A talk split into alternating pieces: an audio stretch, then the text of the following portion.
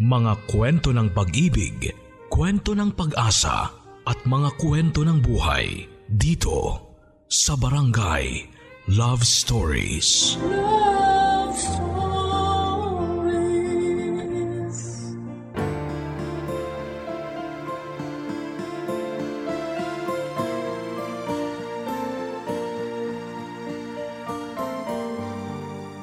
Maraming mga elemento ang gumagala sa mundo nating mga tao. Marami ang naniniwala at marami rin namang hindi. Ikaw naniniwala ka bang hindi lang tao ang namumuhay sa mundong ito? Dear Papa Dudut Ako nga pala si Chichay, 18 anyos, nang natuklasan ko ang mga hiwaga sa mga manikang nasa loob ng antigong cabinet ng aking 75-year-old na lola. Hindi ako mapagpaniwala noon sa mga ligaw na kaluluwa o kahit na anong klaseng engkanto na madalas nakikwento sa atin noong mga bata pa tayo. Pakaramdam ko ay ginagawa lang ang mga engkanto o kakaibang elemento para mapasunod ang mga bata sa utos ng mga matatanda. Nakamulatan ko na ang iba't ibang pananakot sa akin noong bata pa lamang ako. Kaya naman nasanay na ako. Hindi na ako naniniwala noong nagkaedad na ako pero ang lola ko ay nananatiling malakas ang paniniwala sa mga engkanto at mga ligaw na kaluluwa. Naganap ang ibabahagi ko sa inyo sa aming lumang bahay sa probinsya. May kinalaman nga rito ang mga manika ng aking lola. Hindi ko naisip kailanman ng mga manigang yon ang magmumulat sa akin na hindi lang tao ang pwedeng mamuhay sa ating mundo. Summer noon at walang pasok kaya nagbakasyon ako sa aming probinsya. Ganon madalas ang ginagawa ko tuwing sasapit ang summer dahil gusto ko noon na makasama ang aking lolo't lola. Alas 4 ng hapon nang may narinig akong kumakatok sa aming gate na gawa sa kawayan. Sa tansya ko noon eh nasa edad 28 ang babaeng kumakatok. Maliwalas ang kanyang mukha at nakasuot siya ng pakupas na asul na bestida. Nakasuot din siya ng maruming sandals. Hanggang balikat ang haba ng kanyang itim na buhok at napansin ko kaagad ang magkabilang beloy sa kanyang humpak na pisngi. Eva raw ang kanyang pangalan at tinahanap niya noon ng aking lola. Sinabi niya na kaibigan daw niya ang lola ko. Pinapasok ko siya bilang may tiwala naman ako sa kanya.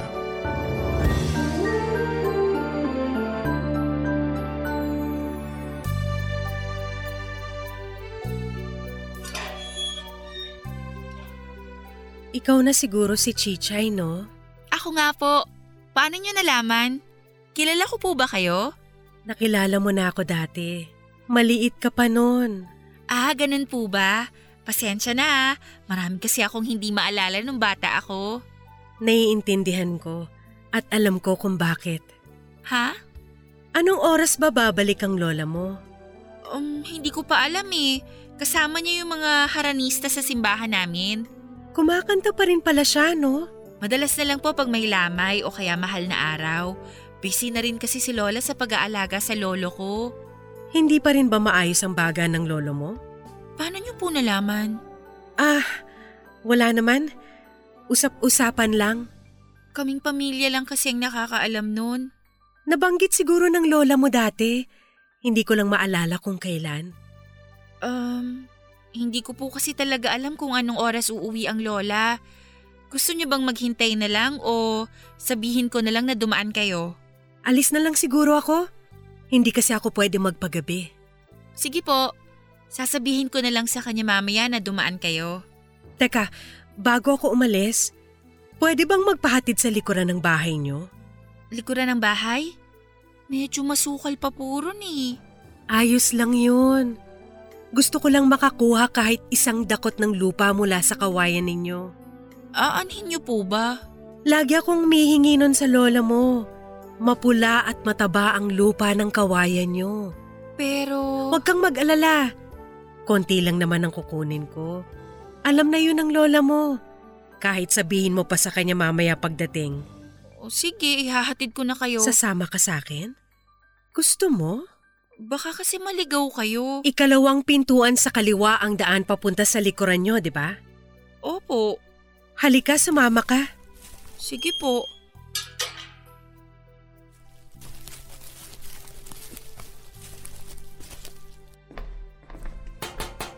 May kumakatok. Mauna na po kayo. May kumakatok sa gate eh. Baka si Lola na yon. Eh, akala ko'y nakatulog ka na naman eh. Halika tulungan mo ako sa mga bitbit ko. La, may bisita po kayo. Bisita? Opo, hihingi raw ng isang dakot na lupa sa kawayan. Ano? Kilala niyo raw eh. O ano bang pangalan? Eva. Eva? Opo. Halika, puntahan natin.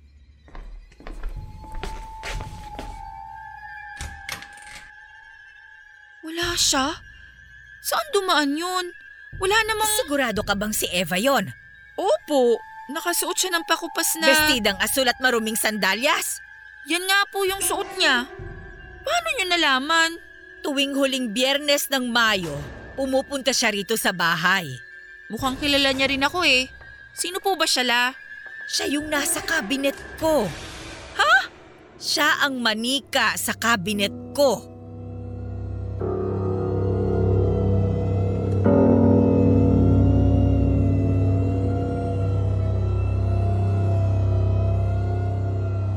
Nahirapan akong intindihin ang sinabi ni Lola.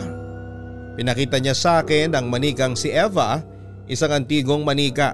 Laging nakasara ang antigong cabinet ni Lola. Yun ang unang beses na nakita ko ang laman noon at akala ko dati eh puro lang mga damit at abubot yon. Pero napuno yon ng mga antigong manika. Isa-isa niyang sinabi ang mga pangalan noon kabilang na yung si Eva pero hindi ko naman masyadong pinakinggan. May mga nakabalot din na plastic. Nasa gawing ilalim ng cabinet ang mga nakabalot sa plastic na mga manika. Sinabi ni Lola na hindi raw pwedeng galawin ang mga yon dahil posibleng makatakas sa mga kaluluwang inangkin ng mga manikang yon. Mas lalo akong naguluhan. Sinabi niya sa akin na ginawang vessel ng mga ligaw na kaluluwa ang mga manika o laruan. Nangyayari raw yon kapag nakakakuha ng malakas na enerhiya mula sa taong may-ari ng mga manikang yon. Lahat ng mga manika ni Lola ay pinamahayanan daw ng mga kaluluwa. Hindi naman siya ginagambala ng mga yon at gusto lang daw ng mga yon na may mapuntahan. Malaking tulong din daw ang pagiging espiritista ng aking lola para magtiwala ang mga kaluluwang yon na mamahay sa iba niyang manika. Ang ibang mga manika naman inabot lang kay Lola. Naniwala kasi ang mga taong nag-abot noon na may namamahay sa mga manika nila base na rin sa mga nangyari raw sa buhay at bahay nila. Inampon ni Lola ang mga yon at dinasalan. Inalam niya kung sino ang kaluluwang namamalagi sa mga manikang yon. May mga mabubuting kaluluwa na namahay sa mga manika na nakatulong kay Lola sa pagiging espiritista niya. Nakatulong din ang mga iba para maging masagana at ligtas ang kanyang buhay. Kabilang na raw roon ang manikang si Eva.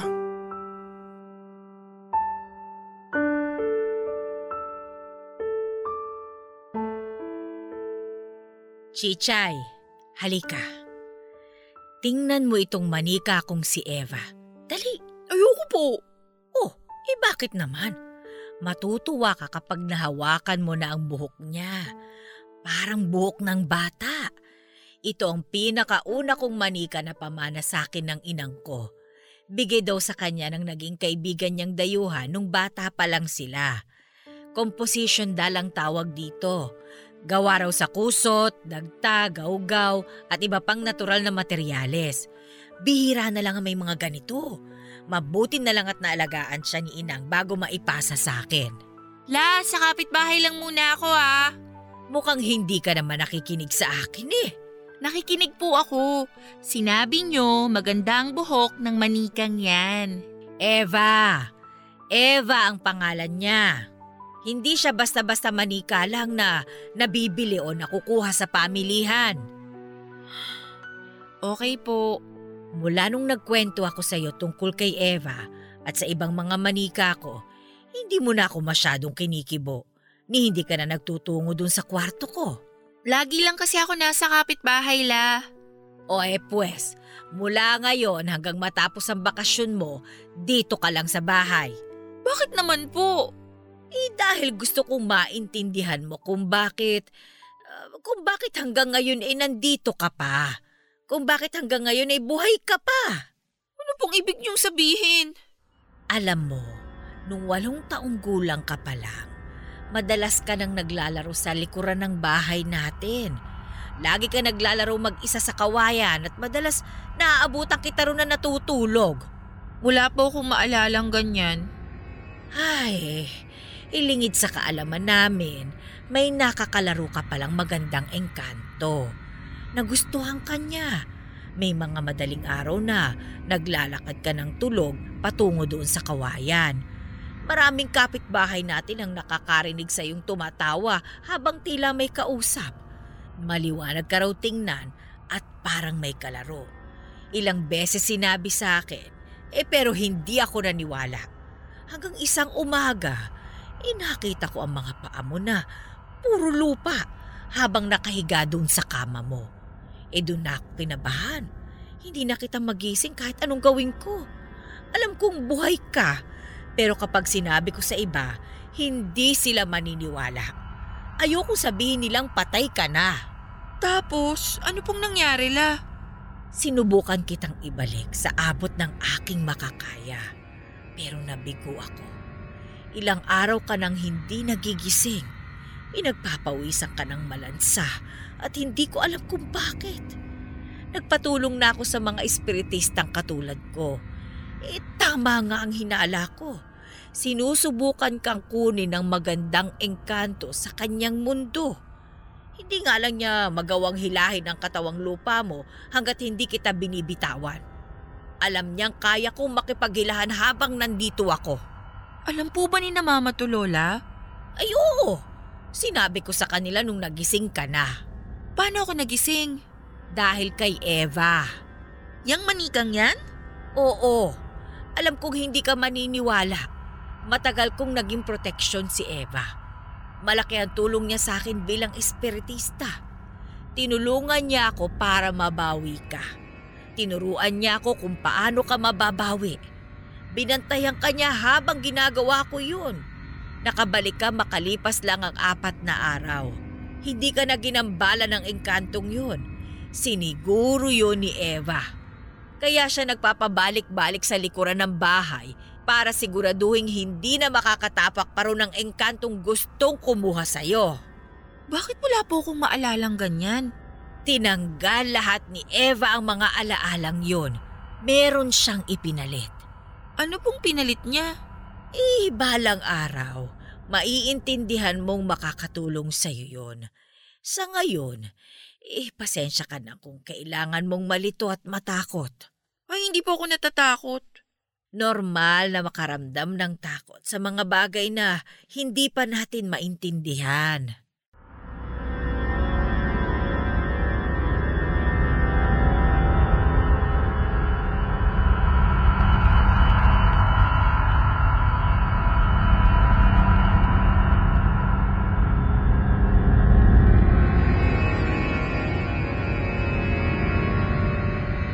Inisip kong nasisiraan na ng bait ang lola ko pero hindi yon ang totoong nangyari. Hindi ko lang talaga tanggap noon ang kakayahan niya. Hindi ko lang noon matanggap na kaya niyang makipag-communicate sa mga elementong iniiwasan nating mga tao. Sinubukan kong alalahanin ang mga nangyari noong kabataan ko pero wala akong maalala kahit na ano. Binalikan ko ang mga retrato na meron ako sa bahay ni Lola. Kahit ang mga yon ay wala akong maalala. Pasimple kong pinagtanong ang nangyari sa akin noong bata ako.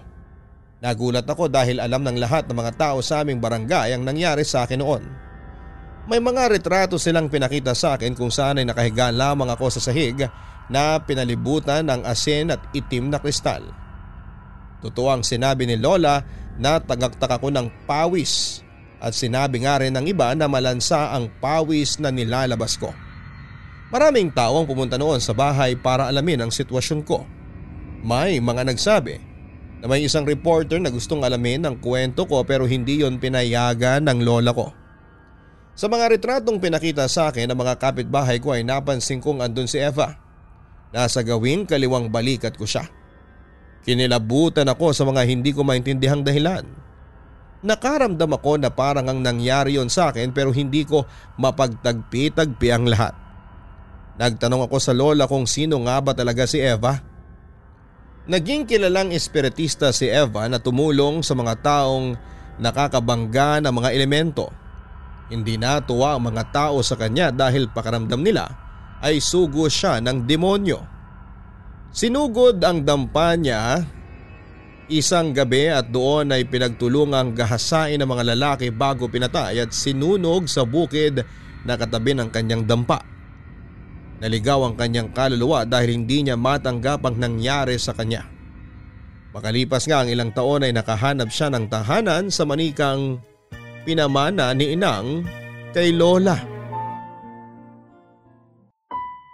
Hindi na naging normal ang buhay ko mula noong nalaman ko ang tungkol kay Eva. Marami nang nangyaring hindi ko nagustuhan sa bahay ni Lola habang kasama ang mga manika niya. Sinubukan kong magpagabi sa kapitbahay para hindi ko kailangang isipin ang mga manika ni Lola. Pero hindi yon nakatulong papadudot. Sinabi sa akin ni Lola na sa tuwing iniiwasan ko ang mga yon ay mas lalo lamang silang gagawa ng paraan para mapansin ko sila. Gusto ko nang umuwi sa amin pero baka magtaka si mama. Alam kong uusisain niya na naman kapag napaaga ako nang uwi sa amin. Tinis ko na lamang ang pananatili sa bahay ni Lola. Hindi naman ako sinakta ng mga manikang yon pero sa tuwing naaalala kong nakakulong lang sila sa antigong cabinet ay hindi na ako mapanatag. Lalo na kapag naaalala ko ang mga kwento ni Lola sa bawat manikang meron siya. Tulad na lamang ng manikang si Hera. Malit na manikang porsilana at naputol ang tatlong daliri nito sa kanang kamay. Kulay pula ang bestida niya na parang sinaunang tao sa England. Manipis na ang maalong buhok nito na kulay ginto. Wala na ring sa pinoon ang mga paa niya. Kung tititigan mo siya noon ay parang may sinasabi ang mga asul na mga mata niya. Kahit ako noong una ko siyang tinignan ay parang napakalalim ng nangyari sa kanya. Sinabi ni Lola na binigay yon ng isang dayo sa kanya. Nalaman niyang tumanggap si Lola ng mga manikang pinamahayan. Sinabi ng nagbigay kay Hera na madalas daw siyang nakakaramdam ng kakaiba sa manikang yon tuwing madaling araw. Hindi nagkatubiling kunin ni Lola ang manikang si Hera. Kinilala niya yon at nalaman niya ang totoong kwento ni Hera. Nalaman ko rin ang kwento niya noong sumapit ang alas 2.25 ng madaling araw.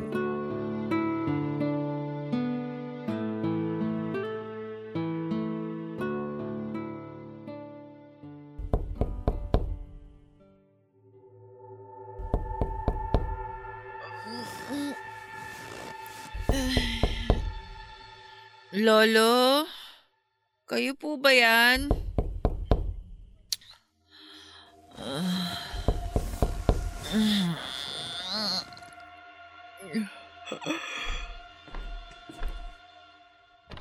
Lolo, hindi naman po. Lolo? Lolo, kayo po ba yan? Hala, sino yun?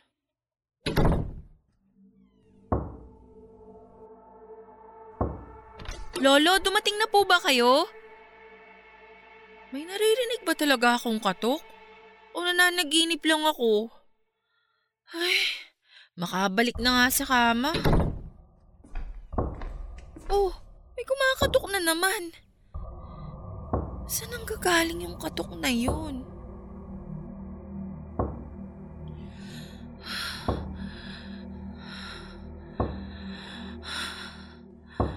Galing sa cabinet yung katok.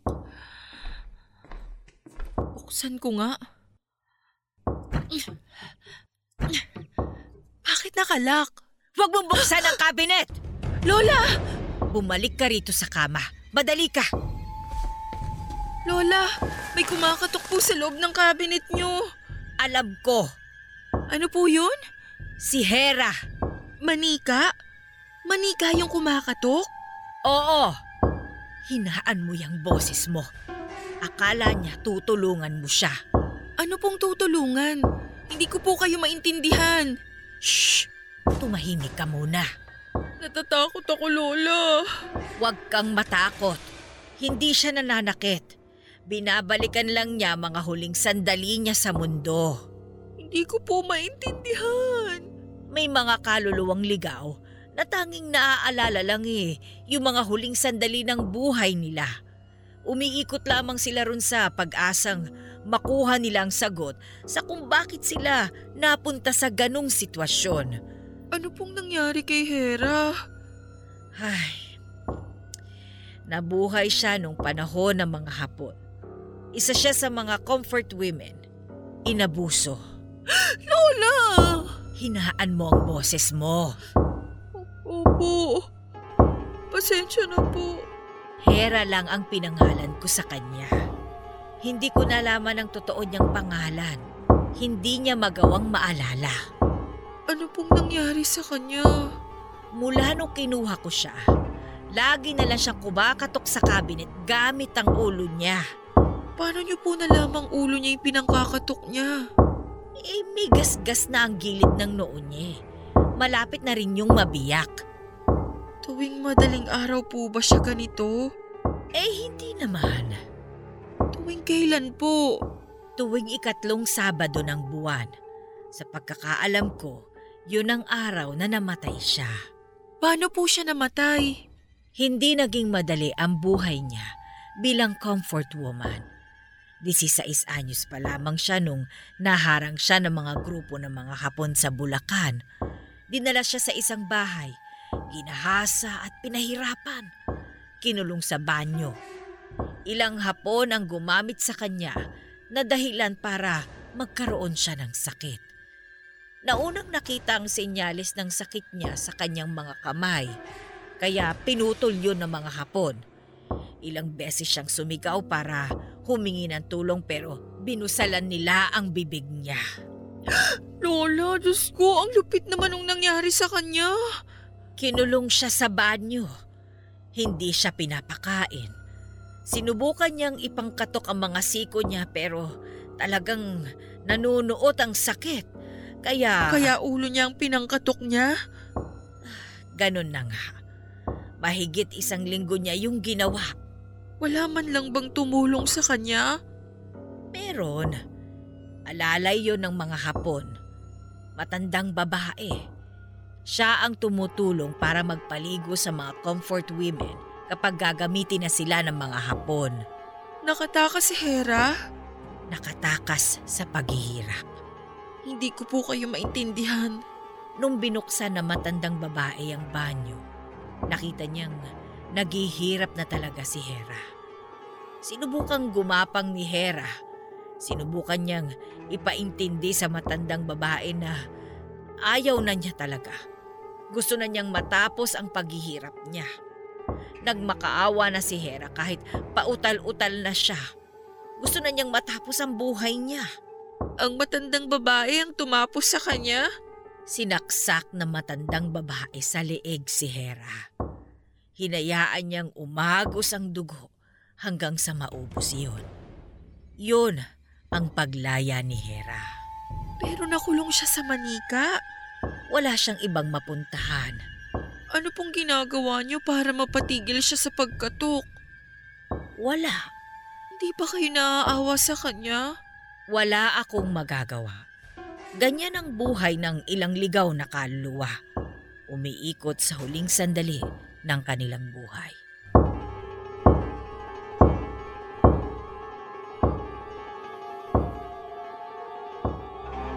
Alas dos imedya. Po? Alas dos imedya na. Ito yung oras na namatay si Hera. Dito natatapos lagi ang kanyang pagkatok. Thank you.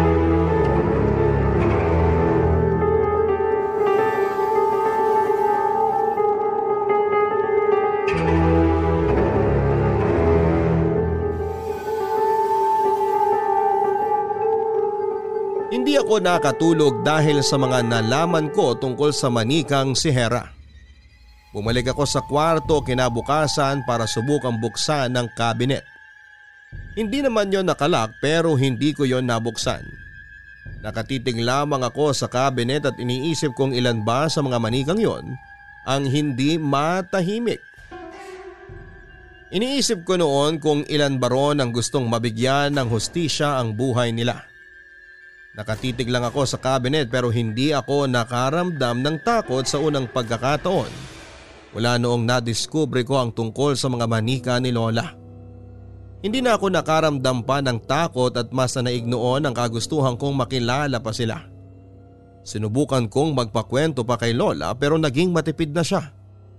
Nag-alala siya dahil baka hindi pa ako handang makilala lahat ng mga kaluluwang meron ng mga manika niya. Sinabi niya namang balang araw ay malalaman ko din ang lahat. Nagtungo ako sa sala at naupo doon. Sinubukan ko magbasa ng pocketbook para alisin ang mga manika sa utak ko. Hindi ko nagawang iwaksi sa isipan ko ang mga itsura ng mga manika ni Lola. Hindi ko na rin naintindihan pa ang mga binabasa ko. At minabuti kong isa na lamang ang pocketbook Nahiga ako sa sofa habang nakatingin sa kisame. Binabalikan ko ang mga nangyari noong kabataan ko. Nanakit lang ang ulo ko habang pilit na binabalikan ang mga alaalang hindi ko naman matandaan. Nagtungo ako sa kusina para kumuha ng maiinom. Noong nakabalik na ako sa sofa ay bigla na lang nagpakita si Eva. Ganon pa rin ang suot niya noon pakupas na asul na bestida. Marumi rin ang kanyang suot na sandals. Hindi ako nakagalaw noong nakita ko siya at nakaupo siya sa sofa. Nakangiti sa akin at inaaya niya akong tabihan ko siya. Hindi ko alam kung paano pero napasunod na lamang ako sa kanya. Inabutan niya ako ng isang basket ng prutas at nilagay ko yon sa aking paanan.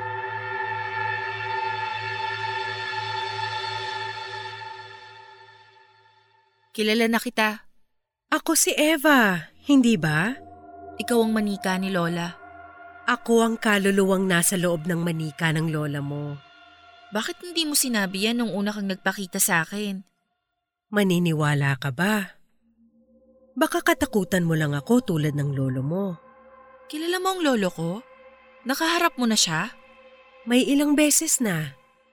Mas matapang ka sa kanya. Mas tanggap mo ako. Hindi kita tanggap. Matatanggap mo rin ako kapag handa ka na. Hindi kita maintindihan. Hindi ko kayo maintindihang lahat. Yan din ang sabi ng lola mo. Sinabi niya wag mo na raw kitang lapitan dahil hindi ka pa handa. Sabi ko sa kanya, kailangan na. Bakit? Alam ko marami kang tanong tungkol sa nangyari sa'yo nung bata ka. Masasagot mo ba lahat? Parehas na parehas pa rin ang mukha mo nung bata ka hanggang ngayon. Mabilog ang mga mata mo. Yan ang gusto ng mga engkantong namumuhay sa mga puno. Kaya ba akong pinili nila? Malakas ka, Chichay. Yon ang pinakadahilan kung bakit gusto kang kunin. Anong ibig mong sabihin? May klase ka ng enerhiya na kayang bumusog sa mga engkanto. Hindi ka nila kakainin kung yun ang iniisip mo, ha? Anong balak nilang gawin sa akin? Gusto ka lang nilang makasama. May mga katulad mong nakuha na. Maswerte ka at nahabol ka pa. Gusto kong maintindihan lahat. Hindi mo pwedeng maintindihan lahat ngayon. Eh bakit ka pa nagpakita kung hindi mo rin naman ako matutulungan? Naaalala ko nung bata ka, lagi mo ako nakakatabi. Lagi mo ngang tinutusok ang ilong ko ng kuko mo. Sabi mo, parehas tayo ng ilong. Wala akong maalalang ganyan. Dahil binura ko na lahat. Bakit? Bakit kailangan mong burahin ang mga alaala ko nung bata ako? Kapalit ng kaligtasan mo. Yun lang ang paraan para hindi ka masundan muli ng mga engkantong nananabik sa'yo. Paano ka nakakasiguro? Magtiwala ka. Hindi na sila makakabalik muli sa buhay mo.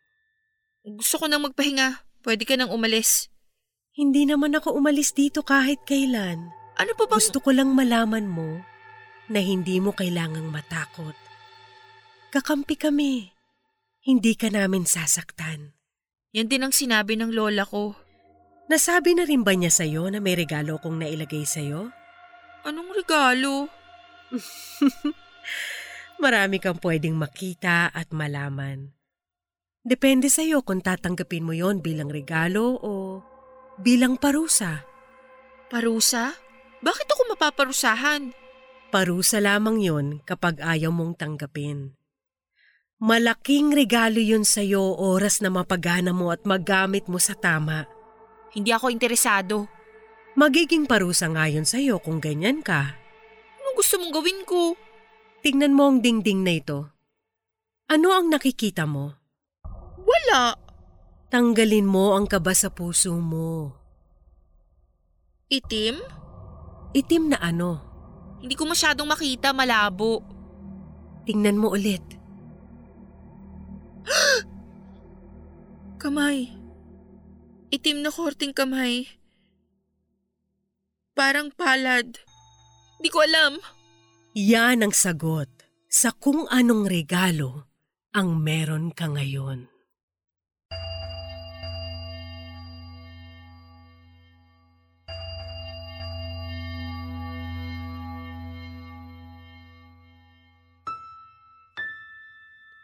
Napabalikwas ako sa pagkakahiga papadudot. Isa lamang pala yung panaginip. Pinagpawisan ako ng malapot at hinahanap ko si Eva pero wala akong nakita. Nanghina ako sa napanaginipan ko papadudot.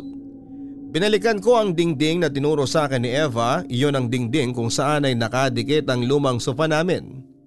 Hinawakan ko yon at hinawakan ko kung saan ko nakita ang kulay itim na korteng palad. Hindi ko naintindihan ang gustong sabihin ni Eva. Inisip ko kung anong klaseng regalo ang naibigay niya sa akin. Wala si Lola noon kaya hindi ko siya magawang tanungin.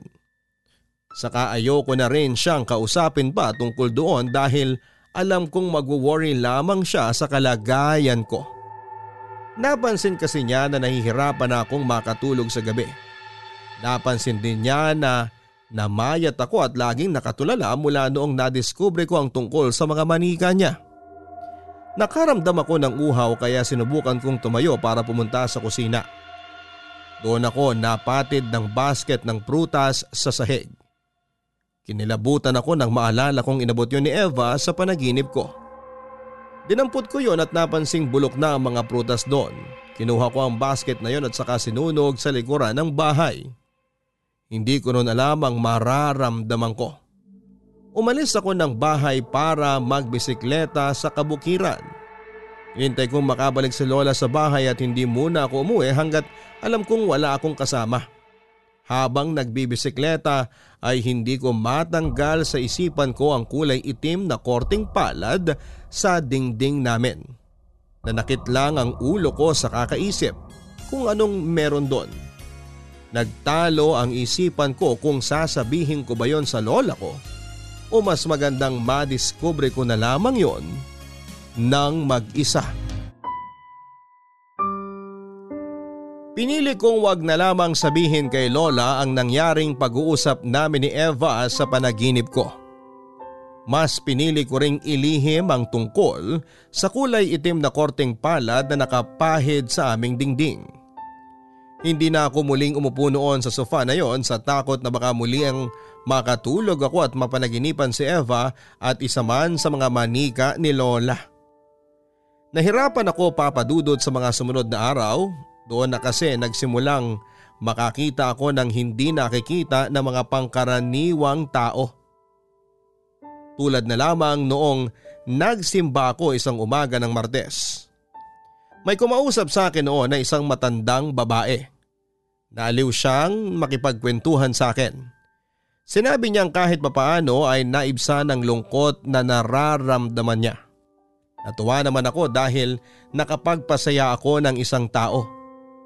Maya-maya pa ay nagpaalam na siya at sinabi niyang iahatid na raw siya ng pamilya niya.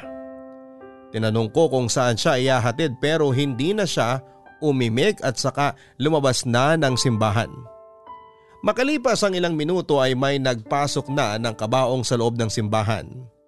Tumayo na ako at saka sinubukan ng lumabas pero bago pa man ako makalabas ay nasilayan ko na ang laman ng kabaong. Siya ang matandang babaeng nakausap ko. Nanikip ang dibdib ko at saka nagmadaling lumabas ng simbahan. Hindi ko noon alam kung saan ako pupunta at munti ka na akong masagasa ng isang tricycle. Mabuti na lamang at nahila ako kaagad. Pagtingin ko kung sino ang humila sa akin ay nakita ko ang matandang babaeng nakausap ko sa loob ng simbahan. Ang babaeng nasa loob ng kabaong. Napatakbo na lamang ako pabalik ng bahay. Iniyak ko na lamang habang pauwi ako. Bago ako makapasok sa gate namin ay pinahid ko sa mukha ko ang manggas ng damit ko. Nakita ko si Lola sa sofa habang nakaupo. Tinatahi niya ang damit ng isang manika niya.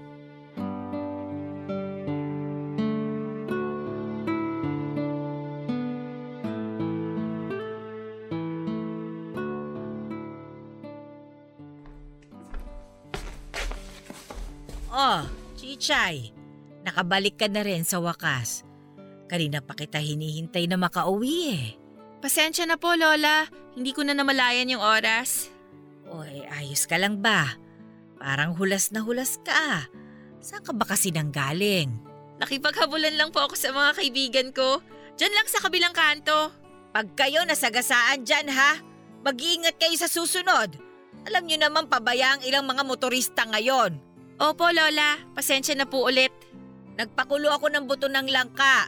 Gawin mong merienda. Isabay mo sa mainit na baterol.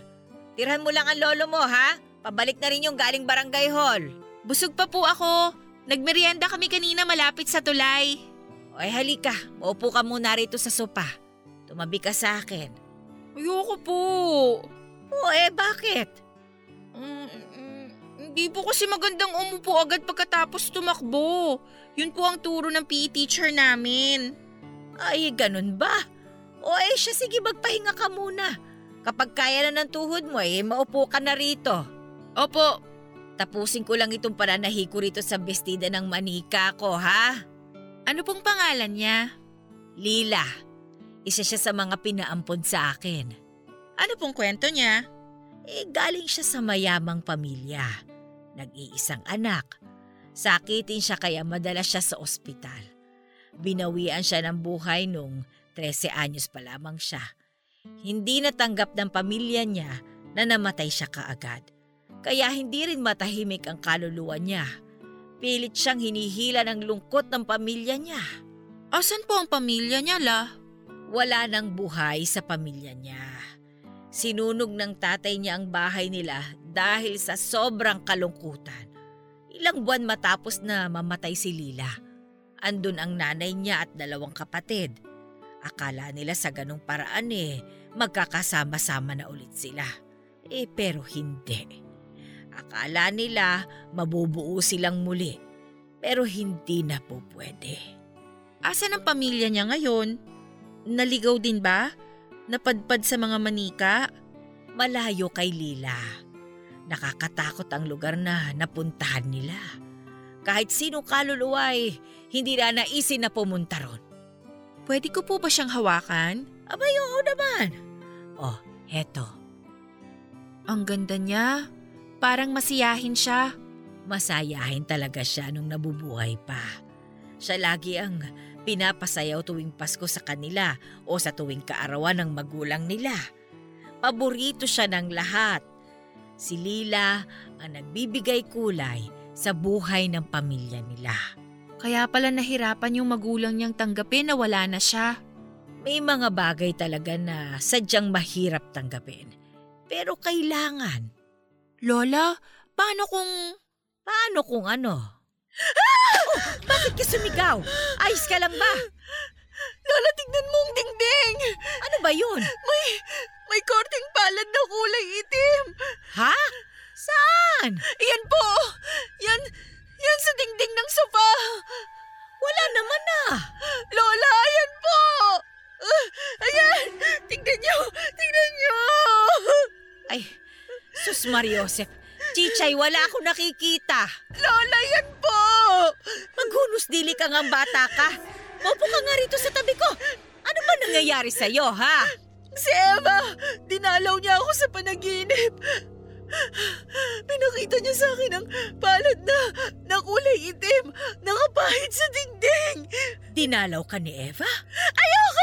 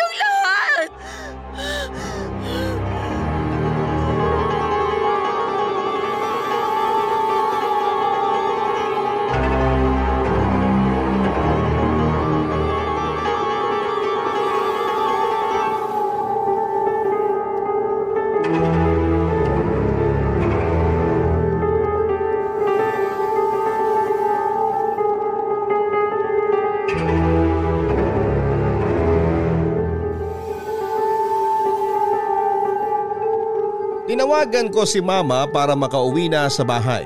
Hindi muna sila pumayag dahil walang mag-aasikaso sa akin sa bahay pero namilit ako. Inayos ko lahat ng mga damit ko. Pinigilan ako ni Lola at sinabing kasalanan niya kung bakit ako nagkaganon. Wala na akong oras noon para tanungin siya kung bakit at gusto ko lang noon na makaalis na dahil takot na ako sa mga bagay na hindi ko maintindihan. Inatid ako ni Lolo sa paradahan ng bus. Hindi na sumama pa si Lola noon. Bago nga ako makalabas ng bahay eh sinubukan niya akong lapitan at yakapin. Pero iniwas ko ang sarili ko sa kanya dahil sa takot. Sinabi ni Lolo na kailangan ko lang daw ng oras para matanggap ang nangyari sa akin. Nagkwento rin siya sa akin na kahit sa kanya ay may nangyayari rin. Nagawa na lang niyang tanggapin yon sa paglipas ng panahon. Sinagot ko siya at sinabing hindi ko ata kayang gawin yon dahil takot ako. Sinumpa ko ang bahay ni Lola. Sinumpa ko ang mga manika niya. Hindi na ako muling bumalik pa noon sa probinsya. Sa pagdaan ng mga taon madalas kong napapanaginipan ang mga manika ni Lola na para bang pinababalik nila ako noon dahil may kailangan pa akong gawin. Pero madalas ko silang tinatakbuhan. Ilang beses akong sinubukang kausapin ng lola ko para bumalik sa probinsya dahil nami-miss na raw niya ako. Pero sinabi ko sa kanya na busy ako at hindi na siya namilit pa. Sinubukan kong kalimutan ang lahat pero lagi akong hinahabol ng kinakatakutan ko noon. Madalas kong makita kung saan saan ang itim na korting palad sa mga dingding. Naging madalas na rin na makakita ako ng mga kaluluwa na inaakala kong tao dahil wala sa itsura nila na hindi na sila nakatira sa mundong ito. Nasanay na ako hanggang isang araw ay nagawa ko na lang tanggapin ang lahat ng yon. At isang araw ay may isang bagay pa akong kinailangang tanggapin. Kinailangan kong umuwi noon ng probinsya dahil nang hihingalo na ang aking lola. Kinailangan kong umuwi noon para tuluyan ang maunawaan ang lahat. Muli ako nagbalik sa aming probinsya matapos ang isang dekadang pag-iwas.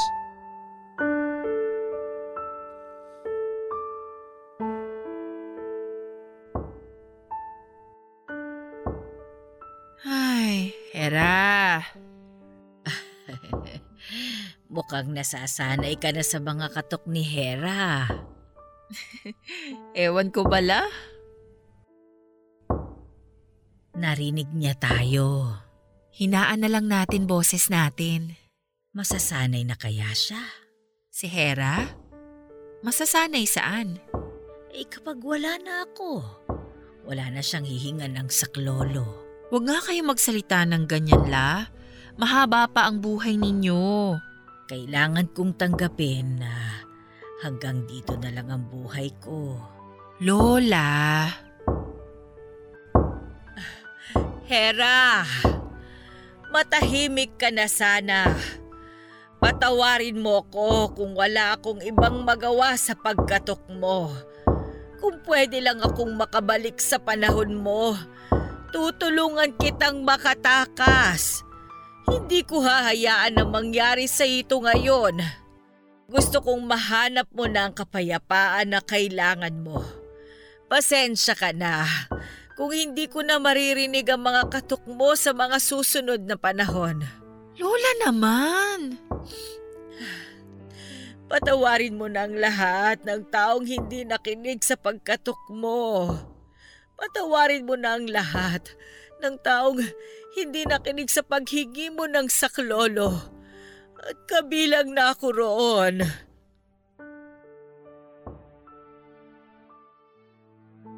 2.26 a.m. Masyado pang maaga. Ayaw mo bang matapos ang paghingi niya ng tulong? Hera, Tulungan mo kung bumangon. Dalhin mo ko sa sopa. Naiinitan ako dito sa kwarto eh. sige po. O Lola, dahan-dahan Eh. po. Ay, salamat, Chichay. At bumalik ka. Wala po yun, Lola. Isuot niyo na po yung tsinelas ninyo. Isusuot ko lang itong tsinelas ko, ha? Kunin mo nga yung kabiyak. Siya, tara na.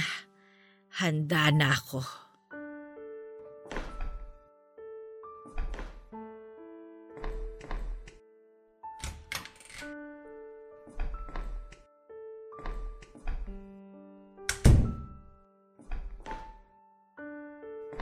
Lola, ingat po sa paglalakad ha.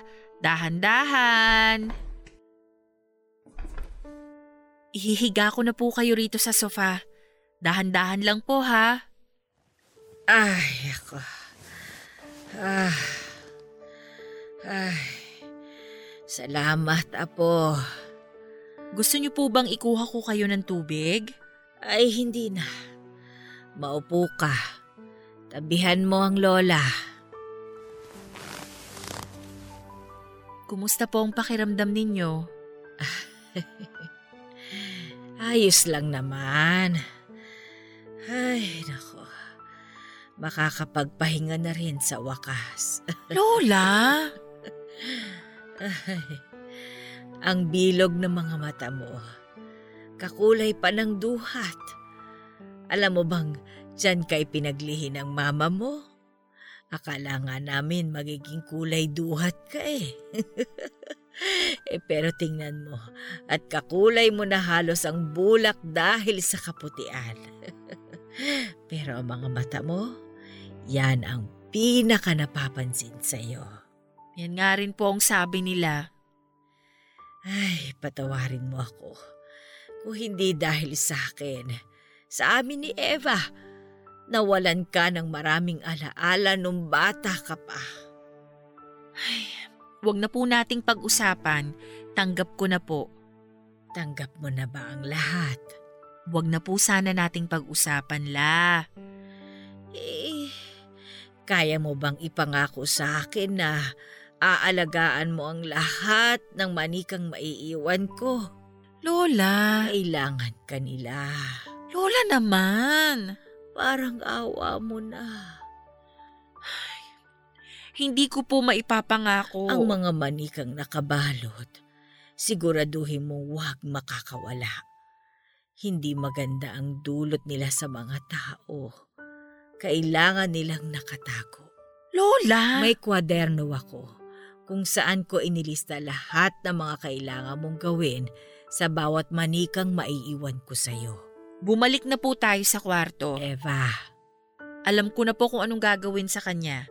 Kailangang suklayin ang buhok niya. Ilabas tuwing alas 10 ng umaga. andito na siya. Ayan na siya. Saan po? Aalis na kami, Chichay. Ikaw na ang bahala, ha? Lola, kumalma po kayo! Ay, ah, gusto kong maupo. Tulungan mo ako. Huwag na po, Lola. Mas lalo lang kayong mahihirapan eh. Gusto kong, eh, makabangon. Para Lola! pwede bang iwan mo muna ako ritong mag-isa? Balikan mo ako kapag pakiramdam mo'y tahimik na ang lahat. Pero Lola! Pakiusap. Huling pakiusap.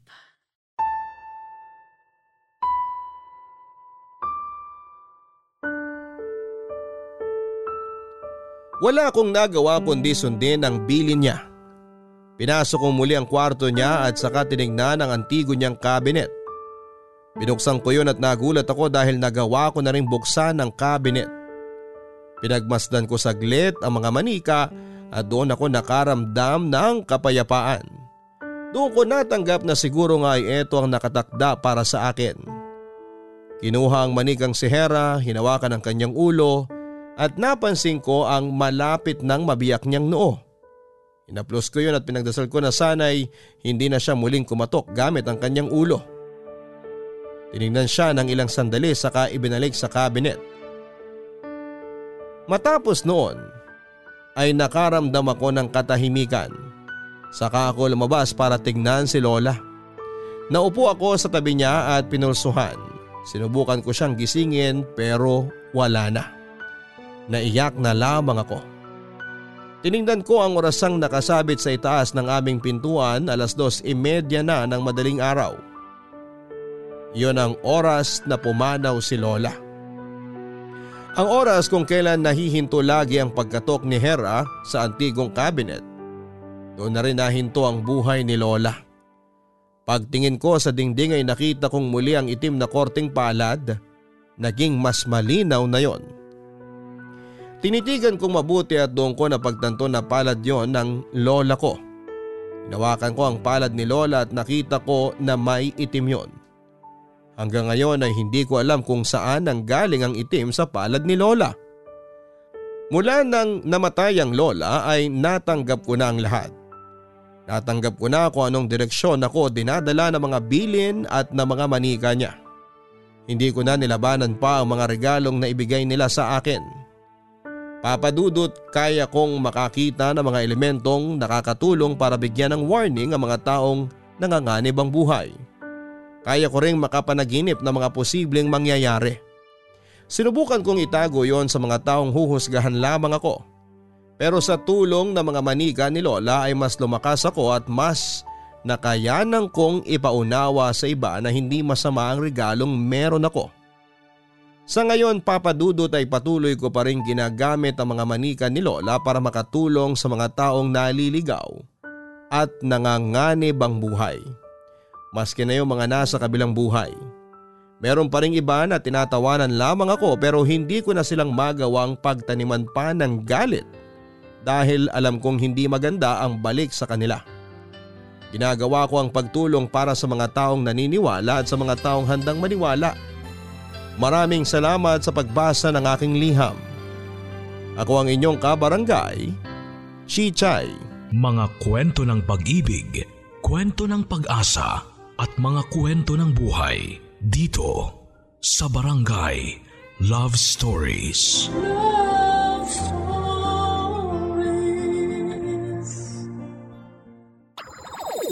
Nagustuhan ng iyong napakinggan? Ituloy yan via live stream sa www.gmanetwork.com/radio.